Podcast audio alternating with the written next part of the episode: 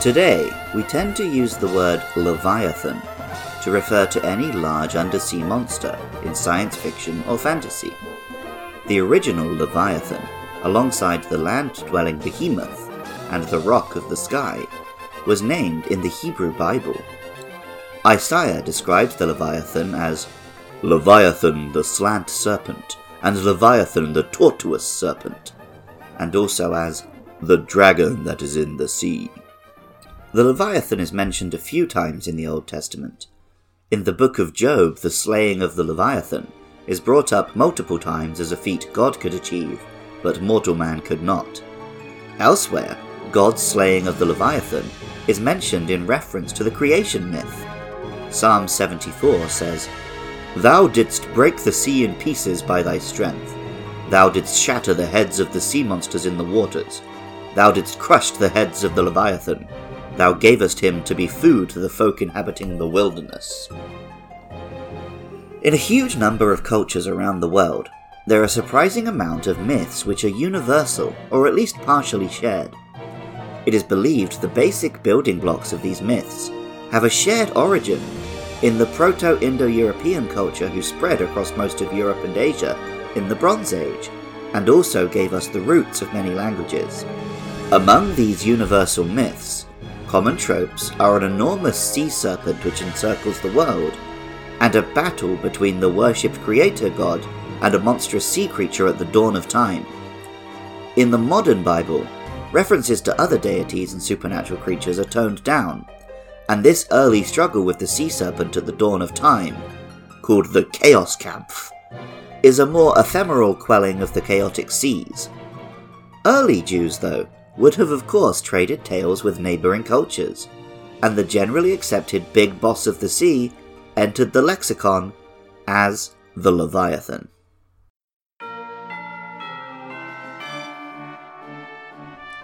I'm Luke Summerhays, and I love Kyogre.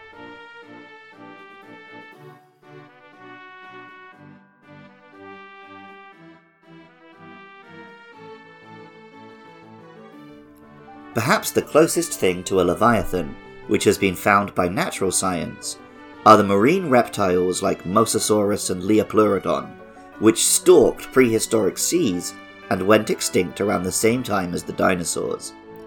Similarly sized to the largest modern whales, these creatures were the largest predators that ever lived on Earth. They had dinosaur like jaws of unbelievable size and power, they swam with four enormous fins, like the oars of the mightiest boats of mythology. Their fossils are among the very largest, though their appearances in media like Walking with Dinosaurs or Jurassic Park were somewhat exaggerated.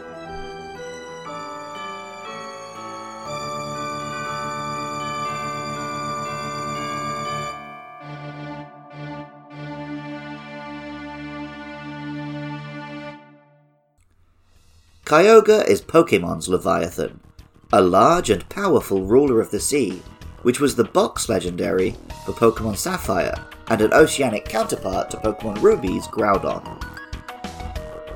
Pokemon Sapphire tells us Kyogre is named in mythology as the Pokemon that expanded the sea by covering the land with torrential rains and towering tidal waves.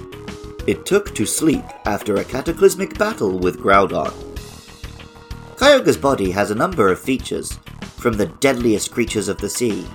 It has two large arm like fins like a marine reptile, a wide tail like a fish, and the face of an orca, sometimes known as the killer whale. The name Kyogre combines Kai, the Japanese for sea, or perhaps Kaio, the king of the sea, and Ogre, or maybe even Orca, Kyogre is also patterned with a red and blue design that makes it seem like an ancient illustration of a god from a cave painting or a statue. Pokemon Emerald tells us Kyogre has appeared in mythology as the creator of the sea. After long years of feuding with Groudon, it took to sleep at the bottom of the sea. In Pokemon Sapphire and its remake, Team Aqua sought to awaken Kyogre and use it to expand the oceans giving Pokemon and nature more room to thrive. In Ruby, Team Aqua were the good guys attempting to stop Magma from a scheme with Groudon, while in Emerald they were both up to no good. Inevitably, this all ends in the player having to battle and capture Kyogre and prevent it from flooding the world with torrential rains. Pokemon Ruby tells us Kyogre has the power to create massive rain clouds that cover the entire sky and bring about torrential downpours. This Pokemon saved people who were suffering from droughts. Usually, when Kyogre shows up in the anime or manga series, it's depicting the epic clash with Groudon and the overall Team Aqua and Team Magma storyline. There are exceptions, of course, like in the Manaphy movie Pokemon Ranger and the Temple of the Sea, in which Kyogre shows up alongside other oceanic Pokemon to wreck the bad guy's submarine at the end. Kyogre can wreck just about anything, it has been one of the most defining powerful Pokemon since it was introduced. In any competitive format which allows players to use Kyogre, Kyogre absolutely dominates.